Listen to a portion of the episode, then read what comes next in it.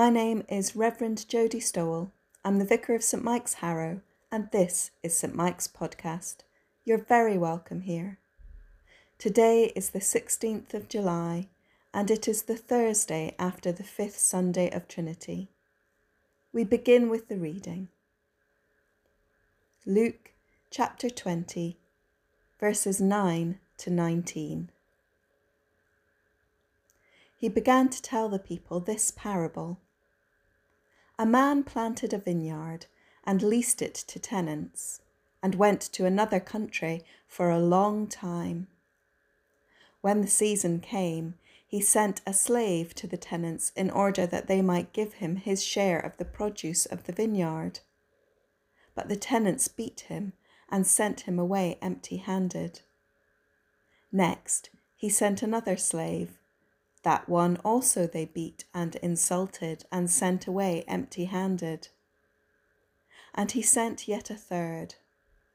This one also they wounded and threw out. Then the owner of the vineyard said, What shall I do? I will send my beloved son. Perhaps they will respect him. But when the tenants saw him, they discussed it among themselves and said, this is the heir. Let us kill him, so that the inheritance may be ours. So they threw him out of the vineyard and killed him. What then will the owner of the vineyard do to them? He will come and destroy those tenants and give the vineyard to others. When they heard this, they said, Heaven forbid. But he looked at them and said, what then does this text mean? The stone that the builders rejected has become the cornerstone. Everyone who falls on that stone will be broken to pieces, and it will crush anyone on whom it falls. When the scribes and chief priests realized that he had told this parable against them, they wanted to lay hands on him at that very hour but they feared the people. Jesus really is a scandal, and he doesn't care who he insults or offends. The important people who can arrest and detain him, or even have him killed, are often at the sharp end of his stories. In today's culture, I wonder how he would get on. Recently, it has become the thing to cancel people who say a word out of place on social media, in particular on Twitter. This basically means that if someone says something you disagree with that offends and insults, then they are cancelled. They are no longer to be listened to. Their voice is taken away by the crowd, and even if they were your favourite before, they are now, in fact, dead to you. I'm pretty sure Jesus would be cancelled within five minutes of his first foray onto social media. The chief priests and the scribes would have blocked his account and reported him, and he would be suspended by Twitter. It is so easy to think of ourselves as the good guys in this story but anyone who finds themselves in a crowd where they belong and in which they have power and voice can soon find themselves baying for blood if that seems under threat. I guess this is part of this story that the scribes and chief priests were the good guys. They were the ones that were left in charge of the vineyard, of the people of God. They were to take care of the gift to tend it and make it fruitful. But the mood changed. The man whose vineyard it was went away for a long time.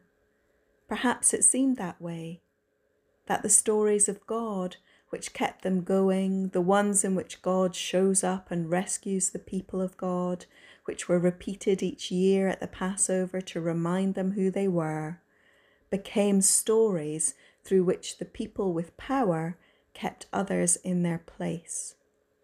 The return of the son was a threat to this. God had gone away for a long time, or so it seemed. And the stories of God no longer held the life and breath of the people. They were no longer exhilarating. God was no longer the point of them. Those in charge were no longer looking after the vineyard for the owner, but for their own power and status. The return of the owner to the vineyard is disruptive to the power of the tenants who were put in charge. They didn't want to give it up and work for the son. Heaven forbid. As we tend the vineyard of our own faith, are we ready for God to interrupt our careful, neat, and tidy gardening? To show up and remind us that the vineyard is not the point, but the taste of the grapes, the juice and wine overflowing, the abundance and scandalous extravagance of the vineyard points to the God whose kingdom is for everyone and who has enough presence and love for everyone, and who says scandalous things like, The first will be last, the rich will go away empty, the proud will be humbled, the poor will be lifted up. I wonder if the son showed up in the places where we are in charge. How would we respond today? In Mary's words, Surely from now on all generations will call me blessed, for the Mighty One has done great things for me, and holy is his name. His mercy is for those who fear him from generation to generation. He has shown strength with his arm. He has scattered the proud in the thoughts of their hearts. He has brought down the powerful from their thrones and lifted up the lowly. He has filled the hungry with good things and sent the rich away empty. Go well into your day, and may you come again soon to our doors.